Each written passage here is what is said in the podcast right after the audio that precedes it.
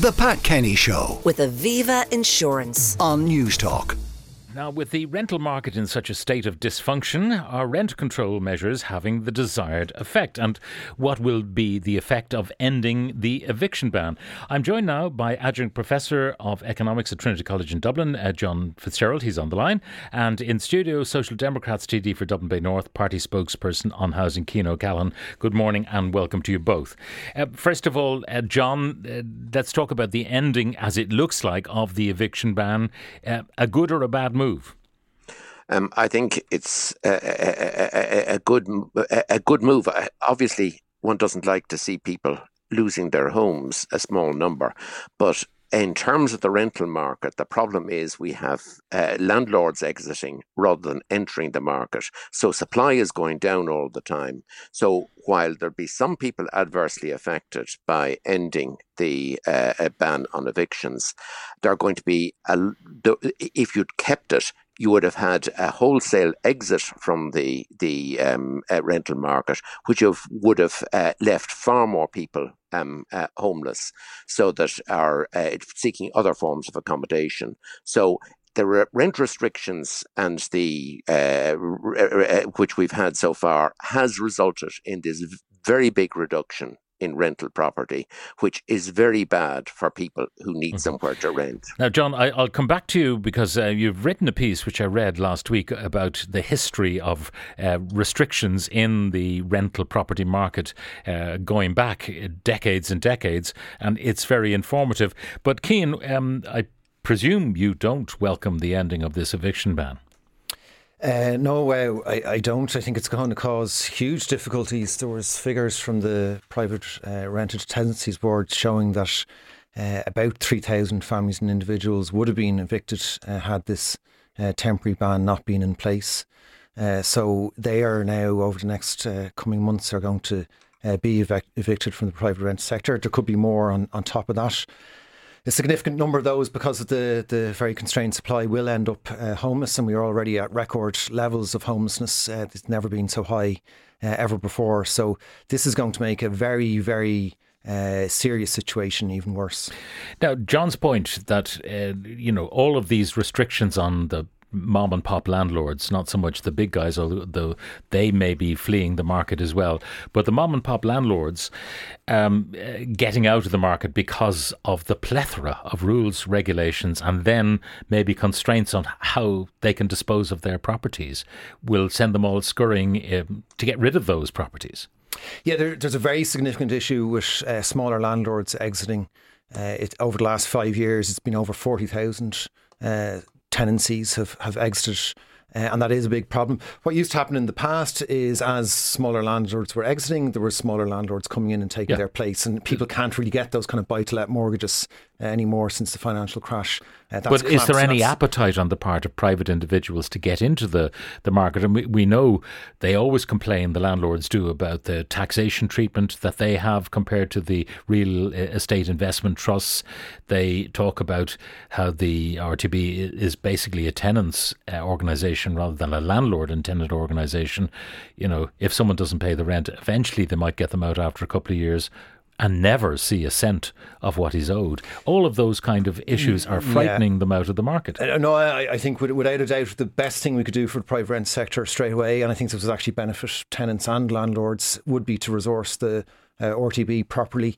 It is not functioning as it should be. That when the whole sector was reformed about 20 years ago, that was the great promise, is that you'd get fast, efficient, speedy resolution to disputes from the Residential Tenancies Board. And really, it's the exact opposite. And that's now that's for landlords who are in difficult situations, uh, and it is also for tenants, incidentally, who have you know who have bad faith landlords as well. There's a minority of landlords who who put some tenants through very difficult situations as well, and neither of those get the the recourse to justice. Uh, that they deserve and that is needed for a properly functioning uh, residential uh, private rent sector. So, w- without a doubt, that needs to be done. There was a survey done by the uh, Residential Tenancies Board recently on landlords who've exited, asking them, you know, what, Why? why. And it was interesting that half of them said, look, no matter what, we wanted to get out anyway, regardless of what is done on tax or regulation or anything else. I think you know one of the key drivers is that house prices are quite high. So for individuals who are negative equity or who just want to realise Yeah. their, their Those accidental investment is a landlords time. suddenly can get out without penalty is- because they're now a- in it is a positive equity. Time. So, so certainly for that cohort, there, there's not much you can do. But I, I think for the other landlords, there absolutely is a lot that, that could be done, should be done, needs to be done. To So, so. John, uh, going back to the the, the history of uh, rental controls, how far back does it go? It goes back to the First World War. Um, uh, my grandparents rented all their lives, and they would have been. My grandfather was a, a minister in the f- f- first governments, um, and they rented uh, uh, for their lives. My my parents in, in law rented in 1941, and when my father-in-law died um, 15 years ago, he was still in the same accommodation. So renting was normal, and the rent restrictions didn't have a major like my my grandparents moved from place to place um, um, because uh, yeah there were rent controls but rents weren't changing. So up to about 1960 it didn't pose problems. But from 1960 onwards as the economy began to recover and population began to rise then it really bit um, and they got rid of rent controls other than on, on furnished accommodation, which meant you could rent no one. When we got married and we were looking for somewhere to rent in 1972, um, you couldn't get unfurnished accommodation because you would be have a permanent uh, uh, life tenancy there at fixed rent.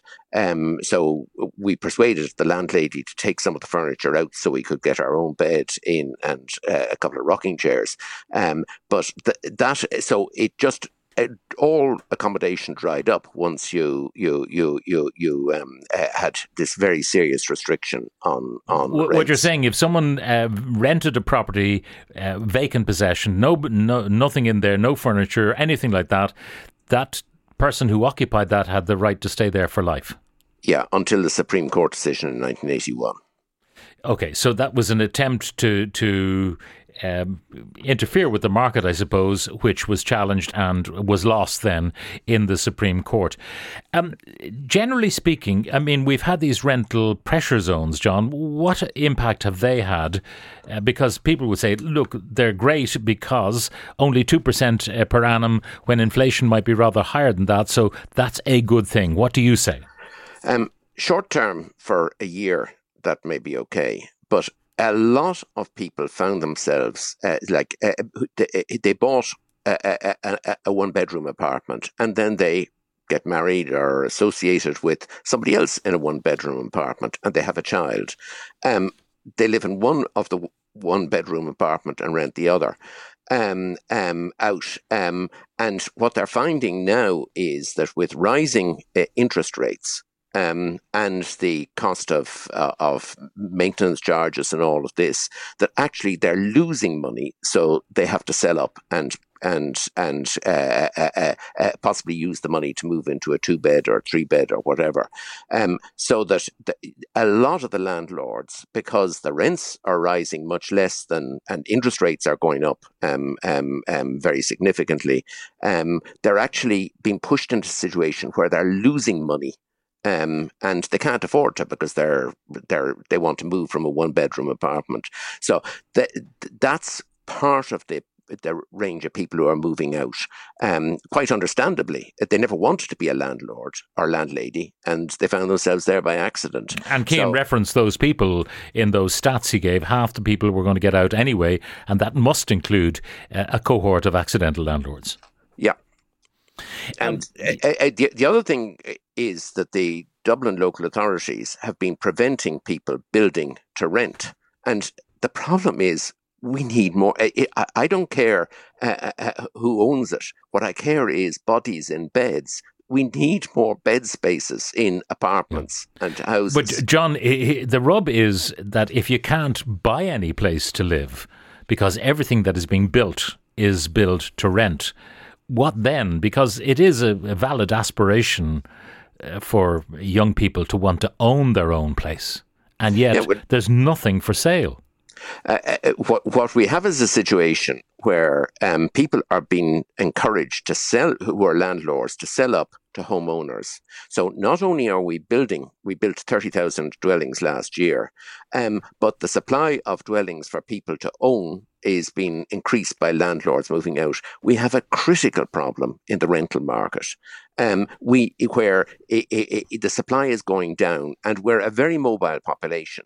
When you have people returning immigrants and so on, people moving jobs and so on. You need a, a, a, a, private rental market, and we're squeezing it out, which is making life impossible for people who have to rent. And and finally, before I go back to Cian, the, the question of the two percent increase every year, uh, most of what we read, you know, Daft will have all these uh, figures every month and so on, uh, and they look at what's advertised on the the websites and it'll be a lot of them will be new build apartments with very, very high rents, which don't necessarily reflect what is being paid in the totality of the rental market. Yeah, I was on a seminar in the US um, with the US Statistical Office discussing this problem, uh, which we have here, that the rent uh, uh part of the consumer price index, if it's only based on new rents, they're rising rapidly. For, but for the bulk of people who are renting, who are in uh, where it's only rising by 2%, actually the rents are much lower. So that aspect of consumer price inflation in the United States has been exaggerated. And I think it's probably been exaggerated here. Yeah. Um, because some people are facing real problems, but a lot of people are not facing the same problems. Cian. Yeah, I mean it's interesting on that point. The uh, I think the CSO data on rent increases is probably more reliable than the the Daft because it's a, taking a wider frame than the ones advertised on the website. But actually, the CSO data is not quite different to the to the Daft one uh, in terms of rent increases. So that does but show, I mean, if you have yeah. people who are paying say a thousand a month, uh, and the market rent based on the new builds which have never been rented before, and therefore they can charge what they like, and that's regarded as the market rent. It might be double that. Do, do, you know, and, and oh, how many yeah, people? There are so empty blocks yeah, no, in parts of Dublin because of the yeah, high rents being demanded. No, absolutely, and there's there's definitely a difference between the new build rents and and the the rents of existing uh, renters and tenants. There's no doubt about that, and you are seeing uh, tenancies becoming longer. Uh, people's, you know, you used to a few years ago, there was a lot more movement going on, uh, whereas people are much more inclined to stay, not just for reasons of rent stability, but also just in terms of, you know, not having other other options. Just uh, to address one of the points that John made, talking about, you know, rent uh, control post World War II and what happened. I mean, the main reason that the private rent sector in Ireland declined after World War II was because of a massive state intervention in housing, from building social housing, from building uh, tenant purchase schemes. Uh, and also in terms of uh, putting subsidies in for private but, but home, al- also it's fair to say there was huge emigration there was huge, huge so, emigration. So the demand was falling as well, naturally because of the exit of people. Yes, but but one of the massive differences, for example, in Dublin, was there was huge programs of slum clearance, and that's why we actually lost a lot of the private rent sector. Literally, Dublin Corporation was CPOing uh, overcrowded slums, eventually demolishing them, and then giving people uh, social housing tenancies in new housing schemes as an alternative. So that, that's actually why the private rent sector declined. And I think it's also important to say that the kind of rent control, which was akin to almost rent freezes that was in place in, in Ireland and other European countries post World War II, there is a general consensus that, you know, as John said, as, as rent started to increase, that that led to a lack of investment in the sector. But what's happened since then in Ireland and other countries is you have a more, if you like, a more sophisticated form of rent regulation, which does allow for some level of rent increase over time, but puts a bit of control on it. So just to, you know, our context is we have some of the highest rents in Europe and some of the lowest levels of security for renters. And yeah. that's not a sustainable situation. Yeah. Uh, John, uh, I know that supply, supply, supply is uh, the answer to the question because if you've got a competitive market um, so that tenants have a choice, and you know you'll find that landlords would lower their expectations uh, because otherwise they'll be left with an empty apartment or an empty house uh, for months and months on end. Yeah, uh, uh, uh, uh and the point which was made, building more so, social housing is is is a good one. That's that is true in going back to the 1950s. Um, but landlords want to keep somebody in their apartments. They don't want, and actually, when a tenant leaves, it's costly for them. Um, you've got to go out and find a new tenant. You've got to do up the apartment and so on. So um, actually, um, a, a sensible landlords um, and more commercial landlords want to keep their tenants there if they can. Obviously, they and so it actually pays them to keep the rent a bit below market prices, not to drive somebody out. Well, that's the interesting thing about rent regulation. Actually, is it creates that stability where you're more, you get less turnover and less of those costs for landlords, and that's why most Western European countries actually have different forms of rent regulation. And in fact, the countries with the largest private rented sectors have rent regulation. It's only really countries in Europe with very small private rented sectors where you tend not to get rent regulation, especially in the you know former Soviet bloc countries where you've extremely high levels of home ownership, really because the housing stock was all sold to, to tenants. Now, uh, now, Cian, you were talking about uh, what is needed is a massive program of of uh, uh, the building of social accommodation, be it uh, uh, houses or apartments. The question is the capacity of the industry in Ireland to do that, because it looks like every builder is out the door with work. Absolutely, there is is capacity issues, and I, I think actually it's not just a question of social uh, homes; it's also having a cost rental sector. That's what we're missing here. Is we don't have a large affordable rental sector like other European uh, countries uh, have, and if we had that, we'd have a lot more stability uh, for people who want to, to rent. There is, ca- But also, but by the way, a lot of people don't want to rent for the rest of their lives because they're looking forward, irrespective of what controls there are there, to a moment when their income is halved when they go on an occupational pension if they have one, or else they're relying on the state pension, and they're saying, "I will not be able to afford the rent." Absolutely, and I, I think affordable purchase homes is where there needs to be a lot more uh, emphasis. If you look at in my constituency in Marino, was built hundred years ago as affordable purchase uh, housing for people at a time when the country didn't have much resources, and it's been a highly successful uh, community, uh, very vibrant, very cohesive. It's an area that people want to live in, want to stay in, uh, and has really good you know interactions the way it's designed and, and everything else. And it, that's the kind of housing that we should be able to to do to give people the the option to buy if they're not able to afford to buy at the, the very high rates uh, that are available. But then the again, moment. if you're a councillor and you're told we're selling off our housing stock for, uh, you know, a quarter of the market price, but we have to rebuild at market price, not good economics for a council. Uh, no, and it has to be done on a on a basis that is able to finance itself. And actually, that's the one of the points about social housing in Ireland. Actually, for most of our, our history, it was uh, self financing. It's in recent decades uh, when that was withdrawn, but originally it was being done by 100% loan finance. Now, uh, John Fitzgerald, um, we are where we are. Where it looks like there's going to be an end to the eviction ban. The rent pressure zones uh, seem likely to continue for uh, some time. Um, what is the practical solution? We all know the theoretical solution is supply, supply, supply. What's the practical solution? Well, the practical solution is to gradually phase out some of these restrictions and the rent pressure zones. But if you like ending the, the ban on evictions after even six months is going to co- have a lot of people in very difficult situation. If you ended the uh, rent pressure zones tomorrow and you had a, a large number of rents going up a very large amount, you'd have a major problem. So it is something that you've got to, and that's why once you once you go down the route of restrictions, it's you build a bigger and bigger Yeah. problem. So ending the restrictions early is important. So I would uh, look to phase out over a prolonged period the rent pressure zones. Cian? If that's the case, why is it in Europe that the countries with the biggest private rent sectors, let's say Switzerland, 52% of housing there is private rented and they have rent regulations? Why the countries with successful renting models actually have rent, rent regulation? uh, and I, I propose this to you both that what we really need is the proper regulation of the sector so that there are prices per square meter which are allowed in particular zones and you may not go above them and it depends on you know are you grade A accommodation grade B accommodation grade C accommodation so it would mean a lot of work by the councils to inspect properties and grade them accordingly but then everyone would know where they stand and that's r- the reason why in many countries it works Um, John? the, re- the the reason why it works or has worked in many places in Germany is the number of people dying each year in Germany is very close to the number of 25 year olds. They don't need to build a load more accommodation. Uh, in the Irish case, the number of people dying each year is only 60% of the number of 25 year olds. We have to build an awful lot more. So when you put in restrictions which are going to to to to to to, to dry up supply, you have a huge problem in Ireland. So things that work in Germany, where you have a declining hmm. population, will not work. But the idea, John, of, of, regulating properties, you know, grade them like you used to grade bed and breakfast by Bord Fáilte, those kind of things, and you've got a maximum price you can charge per square metre uh, for accommodation depending on its its grade. What's wrong with that? I know it's a lot of work, but it would give everyone transparency and clarity.